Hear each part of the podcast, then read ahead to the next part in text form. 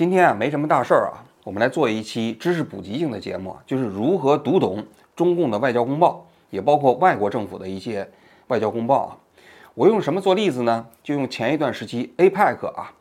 啊，习近平跟日本首相安田文雄两个人进行了一场峰会，在峰会之后呢，中日两国分别发表了外交公报啊。这长期以来啊，中共的这个外交公报不太容易被人读懂，也包括他的一些政府工作报告啊。啊，因为中共的这一些政府报告也好，外交公报也好，它有一套自己的意识形态式的语言，这套意识形态的式的语言大而空啊，但是在这个大而空的语言背后呢，又蕴藏了它真实的含义，所以一般人读起来头疼。但是呢，对于一个作为中国时政分析的博主来讲，在我看来啊，读懂中共的外交公报，也包括政府工作报告，这是一门基本功。如果你不能读懂中共的这些政府语言啊，你其实你就很难了解它的真实含义啊，它的真实动机啊。所以，我们今天啊，就和大家一起来读一读啊，中国和日本这两个国家的政府的外交公报。当然了，还有一个原因啊，就是因为前一段时间 APEC 期间，呃，中美两国的元首啊，在旧金山会晤了，这是非常重要的一件事情啊。但是十五号，拜登跟习近平见面，十六号啊，习近平就跟。呃，岸田文雄啊见了面，中日两国也搞了一个元首峰会啊。这个元首峰会一共搞了六十五分钟，虽然没有中美峰会那么重要啊，但毕竟也算是中日两国之间的一件大事儿啊。你想，APEC 二十来个国家的元首在一起见面，中国除了跟美国见面以外，就是跟日本见了一面。那韩国的总统，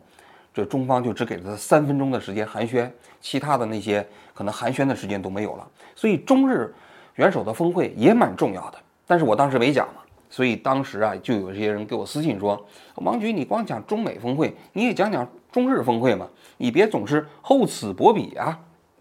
所以今天就就着这个例子啊，我们来讲一讲中日峰会背后的故事，也正好讲一讲如何读懂中日之间的外交公报的这么一个话题啊。在这里呢，我先讲一下啊，就是 APEC 过程中间的一个花絮啊。大家都知道，习近平访问旧金山的时候啊，我们在那个镜头里不是看到很多人抗议嘛，很多人反对，大标语啊，打着习近平的像啊什么之类的。我在这里要给大家透露一个信息啊，可能令很多人会有点沮丧，就是这些人辛辛苦苦搞的抗议习近平的标语啊、游行啊、集会啊这些事情啊，习近平在整个访问旧金山期间是通通看不到，也通通听不到。为什么呢？因为现在习近平出访啊。和呃访问国有一个最基本的前提要求，就是要保证习近平作为中国国家元首的政治尊严。什么叫政治尊严呢？就是说，凡是反对抗议习近平的，都不能让他看到，也不能让他听到。这现在是习近平出访的一个最重要的前提条件。因为习近平出访的时候，中国的外交部啊要跟这些所在国家要进行事先的工作组会议来沟通嘛。沟通的最基本的一个事务性的工作就是如此。不能让习近平听到，也不能让习近平看到对他的抗议和游行示威的这样的一个运动啊！所以美方为了保证习近平看不到也听不到，采取了什么措施呢？就是首先，习近平啊从机场到瑞吉酒店这个过程中间，沿途安排的全是中方欢迎的人啊，你看到都是欢迎的，你看不见什么反对的。然后呢，中方这次下榻的瑞吉酒店，距离 APEC 的会场非常近，咫尺之遥，步行距离啊。美方呢，在事先的时候就把整个瑞吉酒店，也包括 APEC 的会场啊，通通画了一个很大的区域，用铁栅栏把它围起来。那在这个铁栅栏的区域内，你是见不到任何抗议者的。你所有抗议的，你都必须到铁栅栏的范围外。那这个铁栅栏距离瑞吉酒店非常远呐，你就在外面，你喊破嗓子，习近平也听不到，你习近平也看不到。就在是这个铁栅栏里面啊。你如果要是去瑞吉酒店的话，因为整个瑞吉酒店都被中方代表团给包起来了嘛，这中间还有好几道安检，都是美国的警察负责的啊。你必须出示证件，你才能进入到瑞吉酒店附近。所以你可以看到了吗？就一方面有很多人煞费苦心，提前准备了很多抗议的方式啊，但另外一方面，习近平完全真的看不到，也听不到。但是这对中国政府来说，究竟是好事还是坏事呢？是吧？因为习近平根本看不到那些反对他的。看不到抗议他的，是吧？虽然他他心情可能会好一点，但对这个国家来说，究竟是好事和坏事呢？那就不一定了，因为他看不到，他就以为没有人抗议，对吧？或者说他别人可以让他以为没有人抗议，全是欢迎他的，但实际上呢是存在着很多对习近平非常不满的，就是要抗议，就是要反对他的人啊。接下来我们讲到这个中日首脑峰会啊，中日首脑峰会是在十一月十六号举行的，十一月十五号啊，中美之间的首脑峰会，但是中日首脑峰会直到十一月十六号的上午才双方公布，当天下午举行中日之间的首脑峰会啊。也就是说，并没有提前量。但中美的峰会在习近平出发之前，新华社就已经官宣了。但实际上，早在一周之前啊，我就猜出来，这一次啊，中日之间应该大概率会举办中日首脑峰会。因为十一月九号这一天，日本就发了一个这个公告，就说日本首相准备在 APEC 期间跟中国的政府元首习近平搞峰会。而且这里头还有一个非常重要的细节，就十一月九号这一天啊。日本有个叫国家安全保障局的局长秋叶刚男去访问中国啊，这个信息非常重要啊。为什么呢？因为日本的国家安全保障局的局长啊，不是一般的部门呐，他的位置啊比外交部长要高，相当于副国级，相当于的中国的政治局委员。所以他到北京在这个时间点去访问呢，本身实际上就特别容易让人联想到，就是为中日双方的。政府元首啊的峰会扫清道路，他到了北京见谁了呢？见了王毅，因为他跟王毅是平级的嘛，王毅是国务委员，同时是政治局委员嘛，所以他跟这个秋叶刚男之间的见面应该正好是对应的关系。所以啊，其实这个中日的峰会啊，在早在 APEC 之前就已经有迹象了，因为类似于这种首脑峰会啊，其实在首脑见面之前要有很多工作组啊。要进行提前的沟通，就双方各自有什么需求，就各自对对方有什么需求，然后呢，这些需求啊，双方能不能达成共识？真正到首脑峰会的时候啊，大多数情况下实际上是走个形式，因为这个大量的工作必须要在提前来做成，因为你不可能两个国家的首脑见面的时候这谈不成，双方吵起来，那那太不像话了。所以基本上是按照双方各自的工作组啊谈成和没谈成的，你自己想要的，你通通在这个首脑峰会的时候把它说出来啊。所以呢，双方就有很多工作组会议提前来做。那么这个秋叶刚男，在我看来就是为中日的首脑峰会打前站的。那果不其然啊，在十一月十六号这一天啊，哎，中方就通知日方说可以进行首脑会晤，地点就是在瑞吉酒店。说到这里头啊，其实还有一个细节啊。就是说，中国为什么要在自己下榻的酒店跟这个岸田见面呢？而习近平跟拜登的见面呢，却选择的是在一个山庄呢？大家都知道啊，那习近平跟拜登见面的时候，是拜登站在那廊下等着习近平，习近平的汽车到场之后下了汽车走上去跟拜登握手啊。但是习近平跟呃岸田的见面呢，是习近平站在瑞吉酒店的一个会议厅的门口，国旗那个位置等着。岸田啊，哎，走过来跟习近平见面握手，就这种感觉啊，还是不太一样。因为这个瑞吉酒店相当于中国的主场，相当于啊，它当然不是真正的主场了，毕竟不是中国嘛。但是瑞吉酒店那个地方呢，因为习近平不用出去嘛，等着岸田嘛，所以中方呢就希望岸田有走路的方式，哎，走到那个地方跟习近平握手。所以你可以看这个细节，你就知道中方在各种外交场合的这种小心思其实蛮多的啊。另外，我一个一个细节，我可以跟大家讲一下。你别看这个各个首脑的峰会啊，一排站坐了好多人啊，大家可以看照片啊。中方这个地方坐七八个人，日方这边坐七八个人。但真正的首脑峰会啊，在整个会议期间，只有双方的首脑发言，其他人都是打酱油的。而且啊，只有他们两个人面前摆着麦克风。其他人都没有麦克风，也就是说，其他人是不能说话的。你了不起啊！你凑到习近平旁边窃窃私语，比如说王毅啊，会在这个过程中间休息的时候跟习近平稍稍讲两句话，但是他是不能公开发言的。所以这就叫首脑峰会，包括习近平跟拜登也是如此啊。在整个那三个多小时的时间里头，就是习近平跟拜登讲话，其他人都只能在旁边看着。如果你想讲的话，你就悄悄咪咪的跟你自己的国家的元首。耳语几句而已啊，这是首脑峰会的一个惯例啊。那么这次中日的峰会啊，到底取得了什么成果呢？这就要解读双方的外交公报了啊。在这个事情出来之后呢，中日双方各出了一份公报。中国的公报呢，就中华人民共和国，呃，中央人民政府的网站上有习近平会见日本首相岸田文雄。我们来看一下这份外交公报啊。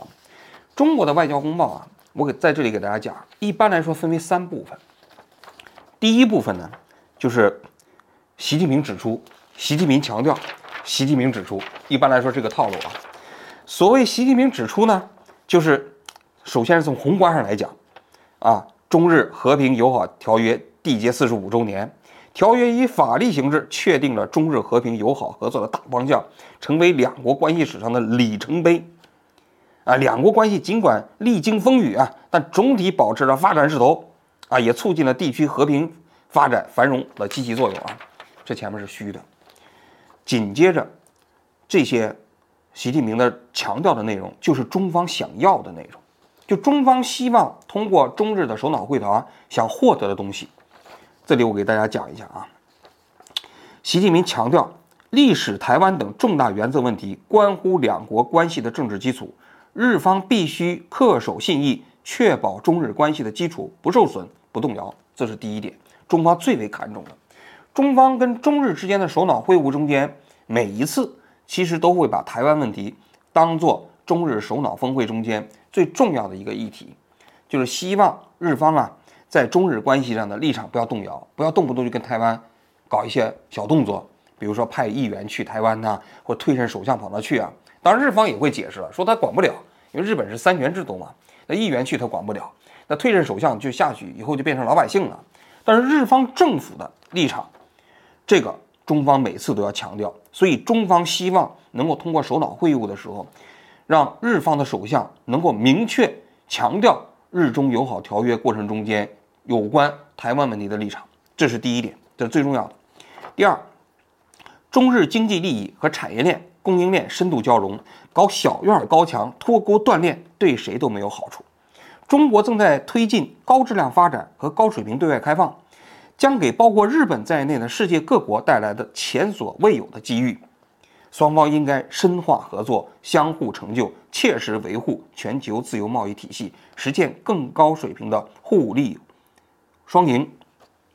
这一段其实是中国的另外一个要求。大家都知道，最近一段时期，美国不是搞去风险化吗？跟中国要脱钩吗？所以中国跟日本之间谈的过程中间，一个明确的要求说：你们不要搞脱钩，你们不要搞什么去风险化。这中国和你们水乳交融，经济上互互补，和平共利，所以你们这一定要用更广阔的视野，哎，弘扬和平、合作、包容、融合的亚洲价值观，践行多边主义，哎，推动区域经济一体化，共同应对全球性挑战。这是中方在这个过程中间希望能够在日方这个地方获得的内容。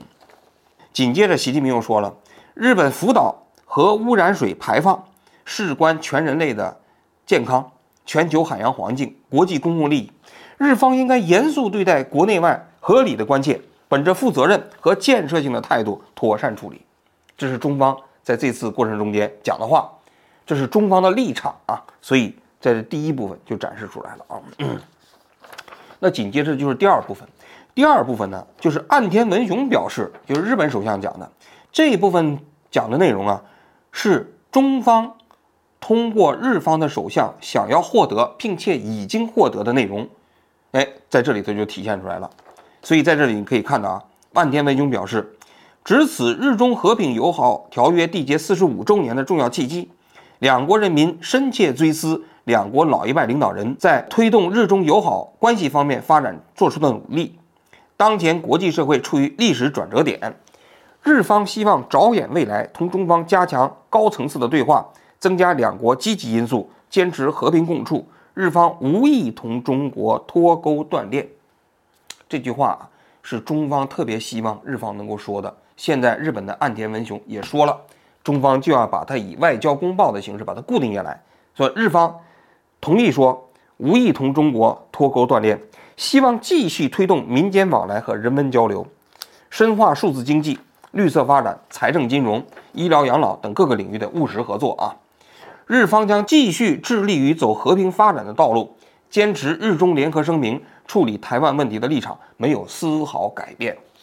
这是另外一个特别重要的点，就是中方特别希望日本首相能够就台湾问题有一个清晰的回答。但是，这次啊，中日首脑峰会的时候，岸田呢也给中国政府了一个面子啊，在会谈过程中明确说了，坚持日中联合声明处理台湾问题的立场没有丝毫改变。那也就是说，日本仍然坚持一个中国的立场，承认中华人民共和国是中国唯一合法的代表。所以呢，在这个公报中，中方就把岸田文雄的这句话特别的把它写了下来。这写下来就是档案，认为你日本将来你不能反悔啊。紧接着第三个方面，第三个方面就是接下来要做的事情啊。双方积极评价刚成立的中日出口管制对话机制，也就是双方达成一致的，要成立一个中日出口管制对话机制。什么意思啊？大家都知道，前一段时期日本排放核废水之后啊。中方宣布终止日本所有的农产品和海产品进入中国。那么，这个日本一直强烈要求中国啊开放，因为这个没有道理。双方呢就没有达成协议。其实，这八月份之后啊，中日双方的，就是外交层面的工作组会议啊，司局长级别的一直在进行啊，但是也没什么进展。但是，习近平和岸田文雄这次的会晤之后，双方要。准备成立中日出口管制的对话机制，这是双方首脑峰会的一个成绩啊。其次，同意保持各层级的对话沟通，适时举办新一轮的中日经济对话、中日高级别人文交流磋商机制，就国际地区的事务保持沟通协调，共同应对气候变化等全球性议题。双方同意本着建设性的态度，通过磋商谈判。找到解决福岛核污染水排放问题的合适途径，这个呢，啊也是很重要的，因为大家都知道，八月份啊，日本核，呃核处理水排放的时候啊，中方搞了一轮非常大的反弹啊，就说日方这么搞啊，这个就是有毒，污染全世界。但是现在呢，双方同意就解决核福岛核污染水排海问题，要找到合适途径。其实我猜啊，双方很快啊，下一步要成立工作组，因为此前外交层面的工作组已经搞了几个月了啊，但是也没什么进展。其实这里头最重要的一个工作组就是搞成专家级别的工作组。专家级别的工作组有一个好处是什么呢？就是中国的核问题的专家，也包括日本的核问题的专家，双方进行专家层面的会晤。因为专家层面的会晤啊，双方谈的内容啊，互相就都听得懂了，基本上也会遵循，哎。科学的原则来处理这件事情，所以一进入到这个层面的话，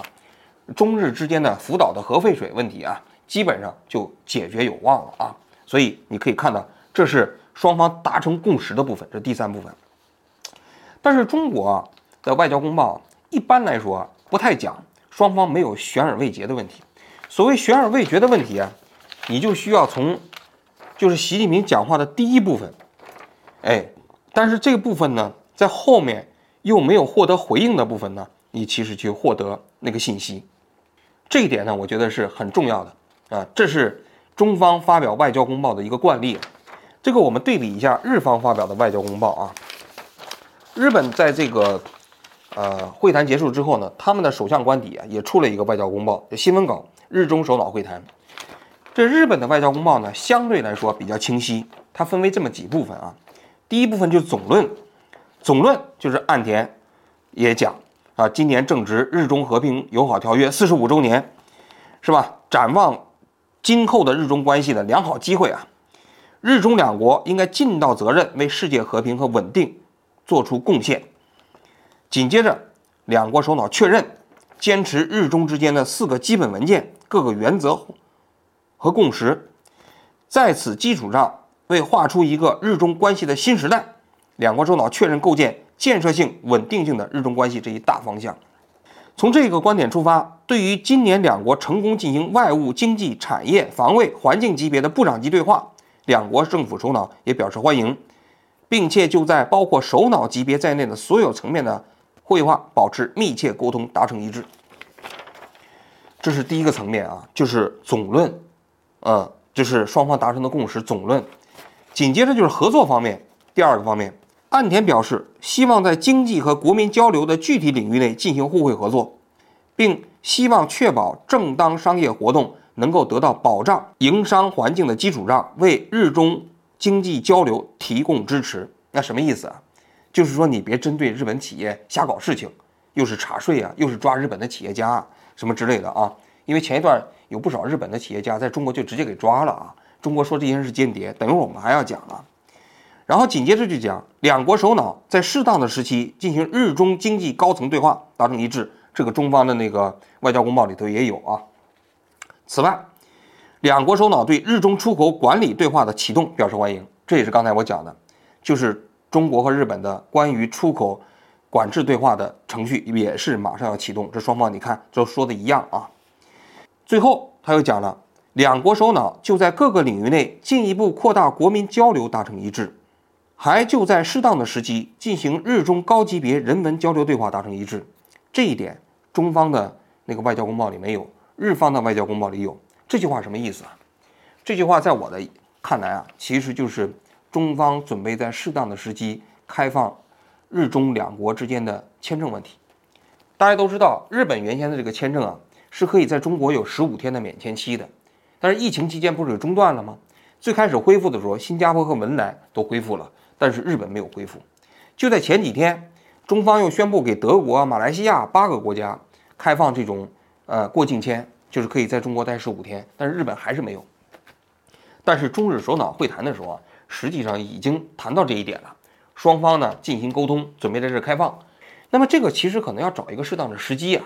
就我现在了解的内容啊，日本呢自民党的干事长、前干事长那二阶啊，很快就要到中国去访问，因为二阶呢。是日本政界著名的清华派，所以啊，他到中国去访问，中方会非常重视。其实二阶现在已经糊涂了啊，说话基本听不清楚了。他现在讲的日语啊，只有特殊的人才能听明白，一般正常的中国的外交部的官员早已经听不明白二阶讲什么了。但是不管怎么样，二阶是个象征，他到中国去访问，极大的可能有可能见到习近平。所以二阶去访华的时候啊，在我看来啊。很有可能在这个时期内宣布开放中日之间的签证问题，中方宣布开放去日本的自由行，而呢宣布同时啊日本的到中国的过境签证十五天免签，这个其实也同时恢复，哎，这个准不准？大家到时候拭目以待啊！大家可以看啊，日方的外交公报的第三个部分就是悬而未决的问题，他会把悬而未决的问题明确列出来，中方就没有。悬而未决的包问题包括什么呢？就是日方认为他们想要得到的东西，但是双方没有达成一致。这里包括这么几个方面：第一个，间隔诸岛的问题，也就是钓鱼岛的问题，中方在那活动特别频繁呢。而且中国现在最近在日本认为的专属经济区里的放浮标，这个中方现在在南海啊，在这东海啊放浮标这个问题啊，已经引起了周边很多国家的强烈不满啊，也就是抗议啊。这浮标放进去以后啊，如果要是有潜艇啊什么过来之后，这基本上就把它全查清楚了。但是日本认为这浮标是放在了日本的专属经济区里面。这虽然说国际法对这个没有规定啊，但是毕竟这不是一个特别友好的行为，所以日本国内的舆论对中国在日本专属经济区里放浮标这件事情啊非常在意。所以这次会谈的时候呢，岸田就在会谈过程中向习近平专门表达了这件事情，说你不要在这个里头放浮标了。但是中方没有回应，于是呢，日方就把这个悬而未决的问题列在了这上面。第一个放浮标的问题。此外，包括和俄罗斯协作在内的中国在日本周边频繁进行军事活动的情况，岸田也再次表示了严重的关切。大家都知道，中国和俄罗斯的军舰变成舰队，去年的时候从那京津海峡通过啊，耀武扬威啊。这个对日本政府来说，也是观感非常不好，所以他们也非常关切，就是意思说你们不能这么搞，你这么搞的话，这两国之间的关系就没法搞了，对吧？然后紧接着，岸田首相强调了台湾海峡的和平和稳定对于包括我国在内的国际社会极为重要，并表示有关台湾的我国立场，如一九七二年的日中联合声明中所示，这一立场没有任何改变。这是日本答应的中国的话。所以他们在日本的外交公报里头也讲了一遍啊。此外，日本讲了关于在华日本人被拘押的一事，岸田首相再次要求早日释放被拘人员。其实现在好像在中国境内，呃，中方关了二十多个日本的人员嘛，呃，中国都是说他们是搞间谍啊，说日本就是因为这件事情，外交部长已经去过中国一两次了，就谈判释放这些在华拘押的日本人员啊，那始终没有进展。所以这一次岸田的跟习近平的会晤啊，也谈了，但是中方也没有回应，所以放到了悬而未决的问题。紧接着，关于这核处理水的事情啊，岸田再次强烈要求中方根据科学依据冷静应对，并再次要求中方早日撤销对日本的食品进口限制。双方尽管认识到彼此立场有差距，但同时将以建设性的态度，通过协商和对话寻求解决问题的方法。什么意思？就这两条，日方是特别在意的，就是要求中国在核废水的问题上遵循科学立场，其次解除对日本食品的管制。但是这两条呢，在这次首脑峰会过程中，习近平没答应，但是双方答应呢，通过下一步的工作组和会议呢，来通过协商和对话。解决解决问题的方法，这就是日方的。日方的这个外交公报看起来非常清晰啊，但中方的外交公报就不是那么清晰啊。因为中方不会把那个悬而未决的问题放上去，因为中方认为，哎，给你搞这个首脑峰会的时候，就只谈好的，不谈坏的，所以呢，这个你就基本上看不到悬而未决的问题，更不会把日本政府啊他们的悬而未决的这个问题，他们提的问题放上去。所以双方也是各说各话。你要了解一场首脑峰会真正双方的立场，你必须把双方的这样一个呃外交公报放在一起对话来读啊，才能找到那个真实的答案啊。当然最后呢，我再讲两句中日关系啊。我个人觉得这一次的 APEC 会议之后，中美关系在改善，中日关系也在改善啊，这一点显著的可以看得出来。过去啊，一直中日关系啊，跟中美之关系有个钟摆，就当中美关系改善的时候，中日关系就会变得比较差；而这个中美关系啊，这个比较差的时候呢，中日关系就会比较好。为什么呢？过去都是当中美关系比较差的时候呢，中国就会拉日本，哎，有求于日本嘛。但是最近两年呢，这个情况钟摆效应在发生了变化，基本上变成了中美关系改善，中日关系也获得了改善。中美关系不好的时候，中日关系也会相对冰封，这是一个非常有趣的变化啊。但不管怎么说，这次是因为中美关系得到了改善，于是中日关系得到了改善。在我看来啊，其实习近平啊这次之所以选择在中美峰会之后见日本的岸田首相，其实从某种角度来讲，也是在给美国看。他说：“你看，日本不是你们的小弟吗？我要给你搞搞好关系。我呢，同时就也见了一下岸田文雄。”你可以看到，我真的是想跟你们搞好关系啊，所以呢，呃，其实这个所谓的中日关系，也是中美关系正中间一大部分的一个棋子。正是因为这个原因，中日的这次峰会才能够得以成型。我觉得这是一个非常重要的变化，就是中日关系和中美关系之间的钟摆效应的消失啊，极大的影响着未来几年中日关系的走向。也就是说。就是中美关系好的时候，中日关系就会好；当中美关系差的时候呢，中日关系就差。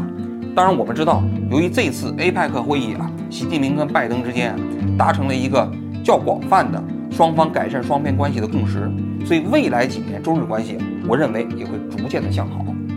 好，我今天就讲到这里，谢谢大家。